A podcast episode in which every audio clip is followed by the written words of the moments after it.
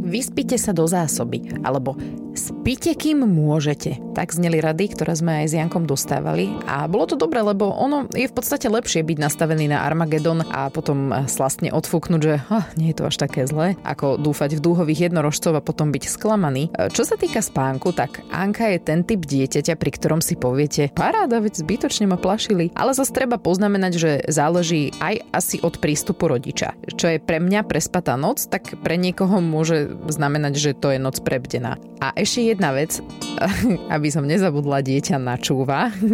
Takže keď poviem, že super spí, bude v noci desaťkrát hore. No čiže v týchto vyjadreniach budem asi trošku opatrná.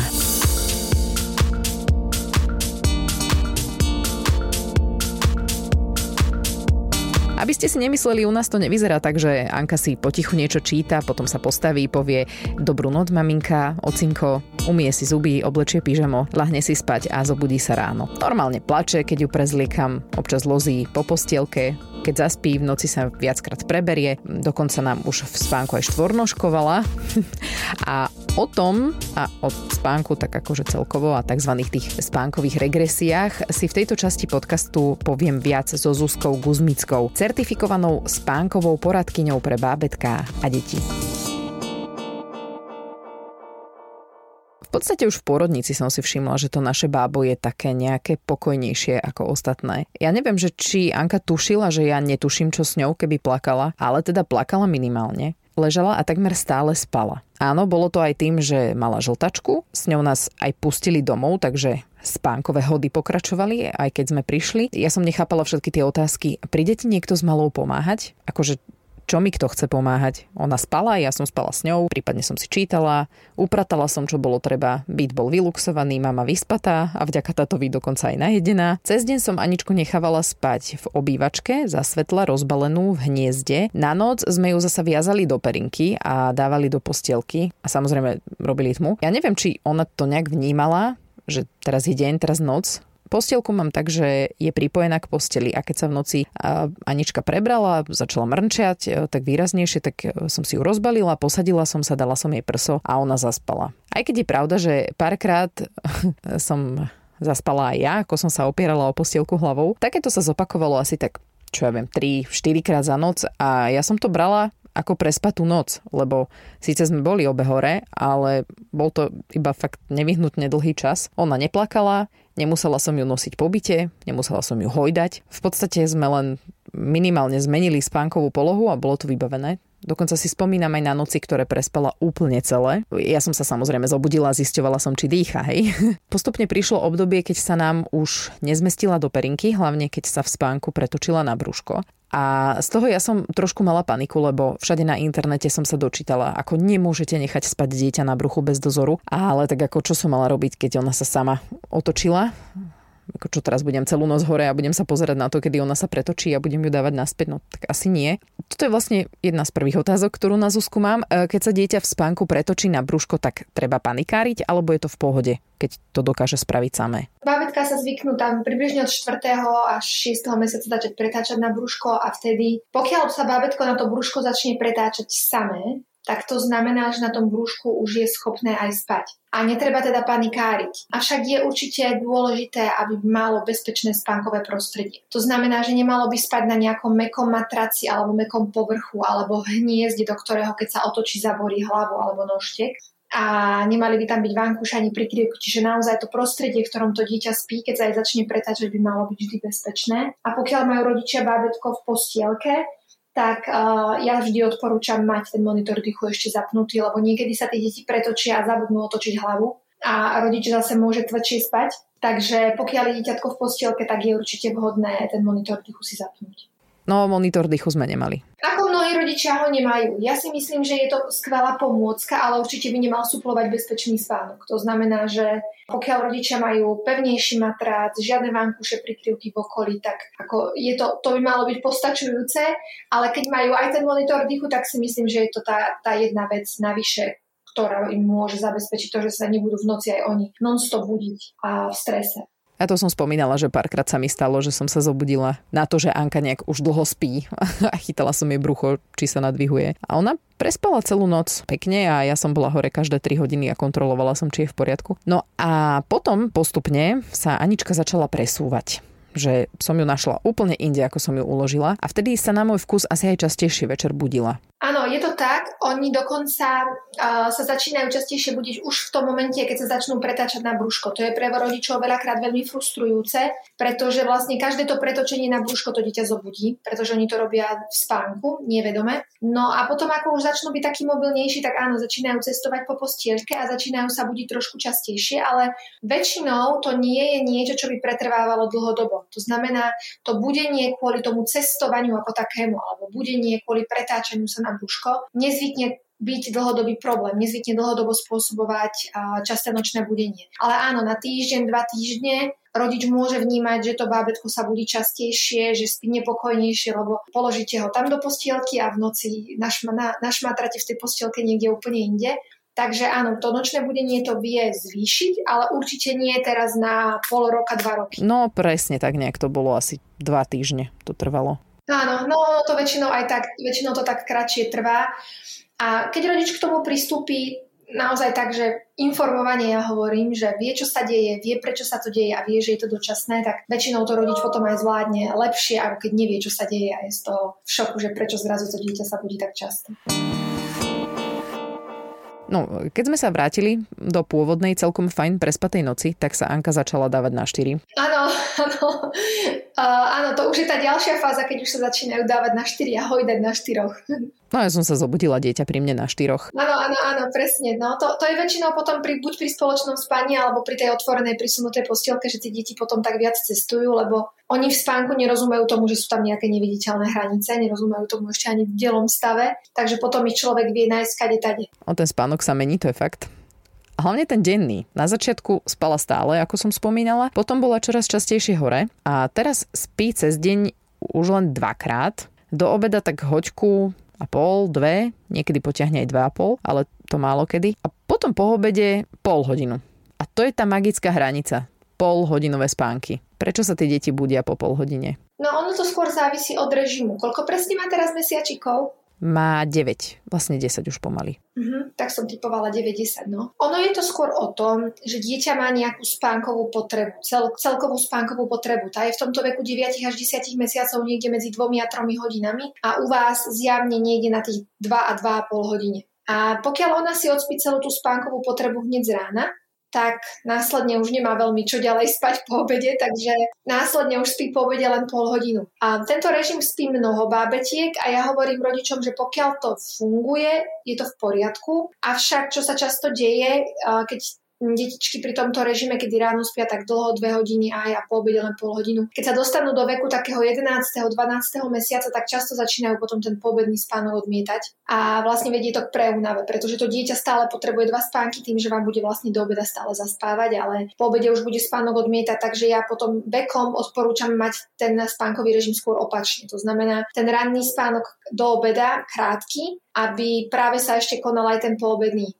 potom okolo roka. Alebo ak napríklad sa bábätko potom v noci častejšie budí, tak uh, môže to byť aj z preúnavy, lebo v podstate od nejakej dvanástej do, ja neviem, siedmej je už len na pol hodine spánku, čo môže byť veľmi málo pre niektoré deti a môžu to zle tolerovať, takže potom to odporúčam skôr tak opačne mať uh, s tými bábätkami, aby išli spať večer menej unavené, čo vedie aj k pokojnejšiemu spánku a hlavne k udržaniu dvoch spánkov v dlhšie obdobie, lebo oni potrebujú tie dva spánky do približne toho štrnásteho pätnásteho mesiaca určite väčšina detí. No dobré, ako je mám skrátiť ten prvý spánok? Čo ju mám zobudiť? Áno, ako je dobre potom bábätko zobudiť, ale určite nie z dvoch hodín zrazu urobiť tridsať minút, to by bolo pre ňu veľký šok, ale väčšinou je to vhodné skôr urobiť tak, že každých pár dní ten ranný spánok skrátite o pol hodinu. Je pravdepodobné, že už keď budete na hodinovom rannom spánku, tak možno už po obede bude spať hodinu ona, A keď sa keď skrátite potom ten ranný spánok na pol hodinu, tak budete v podstate vidieť ten obedný spánok dvojhodinový. Na druhú stranu, ja stále hovorím, že nemen čo funguje, takže pokiaľ aktuálne to prerozdelenie spánku, tak ako je, funguje, ona nie je po obede preunavená, v noci dobre spí, alebo neodmieta ten obedný spánok, tak zatiaľ to nie je nevyhnutné meniť. Ale ak by s tým pro, poobedným spánkom začal byť problém, alebo sa ona napríklad v noci veľmi často budí, tak by som určite mierila na toto skúsiť vymeniť.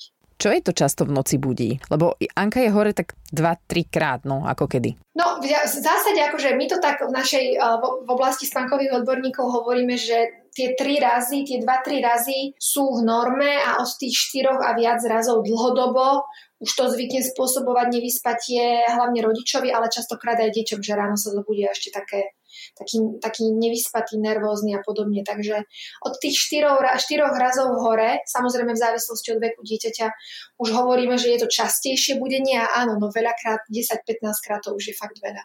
Aj osem krát vie byť veľa. No a teraz to zaspávanie. Ja som v podstate nechcela, aby sa naučila na uspávanie prsom. Takže vždy večer som jej dala jesť, potom som odišla zo spálne, ešte skôr ako ona zaspala. A vydržalo nám to, kým sa nezačala hýbať a bola zaviazaná v tej perinke. Teraz ju nemôžem nechať v spálni, kým ešte nespí, lebo asi by sa najskôr zgúľala z postele a prišla by za nami do obývačky. Takže tak nejak prirodzene sme prišli na uspávanie na prse. Jednoducho jej dávam to mlieko, až kým nespí a potom až odídem preč. To uspávanie na prse je OK, lebo som počula, že dieťa uspávané na prse sa v noci budí. Ale nie preto, že je hladné, ale preto, že potrebuje na znovu zaspatie prso do úst. Tak všetko to závisí. Určite uspávanie na prsníku nie je nič zlé. V žiadnom prípade je to prirodzený spôsob uspávania, pre, hlavne pre tie najmenšie bábätká. Zároveň však je to spôsob uh, uspávania, ktorý zvykne najčastejšie spôsobovať najviac prerušovaný spánok. Vo vašom prípade to tak nie je, čo je skvelé a pokiaľ vám to tak vyhovuje obom a funguje to, tak to samozrejme nie je potrebné meniť. Určite to nie je niečo zlé, čo by bolo potrebné meniť alebo čo, za čo by bolo potrebné, na čo by bolo potrebné hovoriť, že to určite nie. Každý rodič má nejaký iný štýl rodičovstva, každý rodič v niečo iné verí a pokiaľ to rodičovi vyhovuje, tak nevidím dôvod to ešte v tomto veku meniť. Na druhú stranu, ak by sa stalo, že z dvoch, troch budení máte za chvíľu osem a ona je na tom prsníku non-stop a vy ste z toho unavená a ona nervózna, tak možno to by bol ten prípad, kedy by bolo dobre sa na to pozrieť a možno to zmeniť. A nie za každú cenu to vždy musí vyzerať tak, že rodič položí dieťa a odchádza. Veľakrát s rodičmi pracujeme tak, že rodič leží len vedľa dieťatka a on už je buď na veľkej posteli, v postielke otvorenej, uzavretej, podľa toho, ako to chceme nastaviť. A vlastne rodič je tam celý čas až do zaspatia, akurát mamina nedočí, že ako tých spôsobov, ako sa to dá nastaviť, to zaspávanie je veľa. Vo vašom prípade to uspávanie pri dočení zjavne aktuálne problém nerobí, takže nemyslím si, že je to niečo, čo je za každú cenu potrebné meniť. No ináč, neviem, či som si úplne dávala pozor na to, že aby som ju nechválila, no nič, tak snáď to nepočula. Čo má to táto? Tanička je moderátorka a moderátori, a respektíve ľudia, ktorí niekedy niekoho spovedali v nejakej situácii, ktorá mala vyústiť do nejakého príbehu alebo tak, čiže zvlášť moderátori a redaktori vedia, že najhorší takíto, že hostia sú takí jednoslovní odpovedači. To proste oni majú nervy na to, že si predstav, že proste opýtaš sa nejakú rozvetvenú vec a ty povieš, že odpovieš, že nie. No tak toto presne vo mne sa bije, pretože bavíme sa o spaní, som sa dozvedel práve, či som si všimol niekedy, že Anka sa v noci budí. Každá bunka môjho tela má chuť povedať, že vlastne ani ne. No ale keby som takto vyšiel zo šatníka a Tanička by si vypočula, že ja som vlastne povedal iba, že vlastne ani ne, tak by ma hneď zabila. Takže to trošku sa budem snažiť rozvetviť. Že vraj Anka stáva v noci. To som si akože moc nevšimol, lebo ona má už takmer desať mesiacov a ja som sa naozaj zobudil povedzme asi tri krát odvtedy. Mám na to také tri teórie. Buď mám fakt, že strašne tvrdý spánok, že fakt, a to by súviselo s tým, že asi mám teda psychicky pokojné telo. Druhá teória je taká, že no, Anička síce aj keď vstane, ale Taninka to tak nejak zaregistruje úplne ešte predtým, jak Anička vôbec trošku vstane, tak hneď jej pichne to prsa do pusy a vlastne ona predtým, jak si uvedomila, že vstala, tak hneď dostane taký ten spojovák, čo majú deti spojováky, tak tánička má spojovák so spánkom prso, tak zostane to prso a hneď zaspí. A tretia vec je, že má proste šály. Že sa zobudím a ja hovorím, že jo, jaká parádna noc, ne? A Tanička, že no jasné, šesťkrát sme boli hore. Tak akože ráno rozmýšľam nad tým, že ktorá z týchto teórií je pravdepodobnejšia, lebo víš, keď jej začneš rozprávať, že jasné, že zase šáliš, tak po tebe hodí hrnček, takže radšej som ticho potom. Čo som sa zase naučil, to zase pozor, nemôžeš byť úplne že netolerantný v tomto smere, spánkový cyklus. Viete, čo je to spánkový cyklus? No, akože je to fajn vec, nevedel som to ani ja, ale deti majú také, že oni nespia, že v noci a potom celý deň fungujú, ale tak proste majú také tie spánkové cykly. Alebo cykle, neviem, v Trnave sa vypráva cykle. A idem do Šenku a hovorím dve kofole. A kofole som si už dávno nevypýtal, ale že akože dve kofole. No tak neviem, či to je cykly alebo cykle, ale deti majú takože spánkový cyklus. A ten trvá, ja neviem, povedzme, že štyridsať minút. A ona, keď Keď nedodrží ten spánkový cyklus dva alebo trikrát za deň, tak je proste prúser, že vraj teda je nejaký problém. Čiže ona, tá Anička naša, keď zaspí, tak musíme čakať proste štyridsať minút, dokončí spánkový cyklus a vtedy môžeme začať žiť aj my. No, napríklad minule sa to odzrkadlilo, že išli sme z Trnavy, z Trnavy trvá cesta možno pätnásť dvadsať minút, keď ideš takým pohodičkovým tempom, tak zastavili sme pred bytovkou, Anička spala a tá Anička, že no tak ešte dvadsať minút by mala spať, že choď kľudne hore, ja počkam. Oni si robíš srandu asi, ne? Hm, nerobila, tak ešte dve, eh, dve, pardon, dvadsať minút sme sedeli, tak rozprávali sme sa a čakali, kým Anička dokončí spánkový cyklus, aby potom nebola nervózna. Aničkin spánok mne vôbec nevadí, ani ma neobmedzuje, ani v podstate som si nevšimol, že by mala nejaký prerušovaný. Hovorím, za desať mesiacov som sa zobudil v noci trikrát, takže bude možno trošku sebacký, ale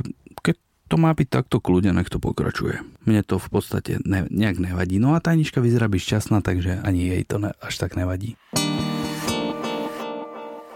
Ďakujem za rozvetvenú odpoveď. K tým spánkovým cyklom, no...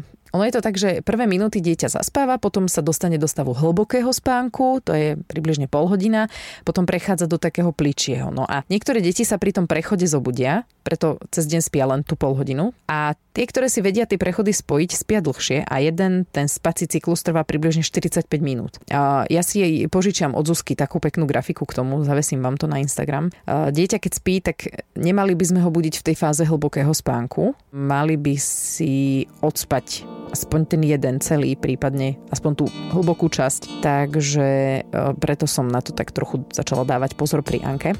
To len toľko ešte k tomu spánkovému cyklu.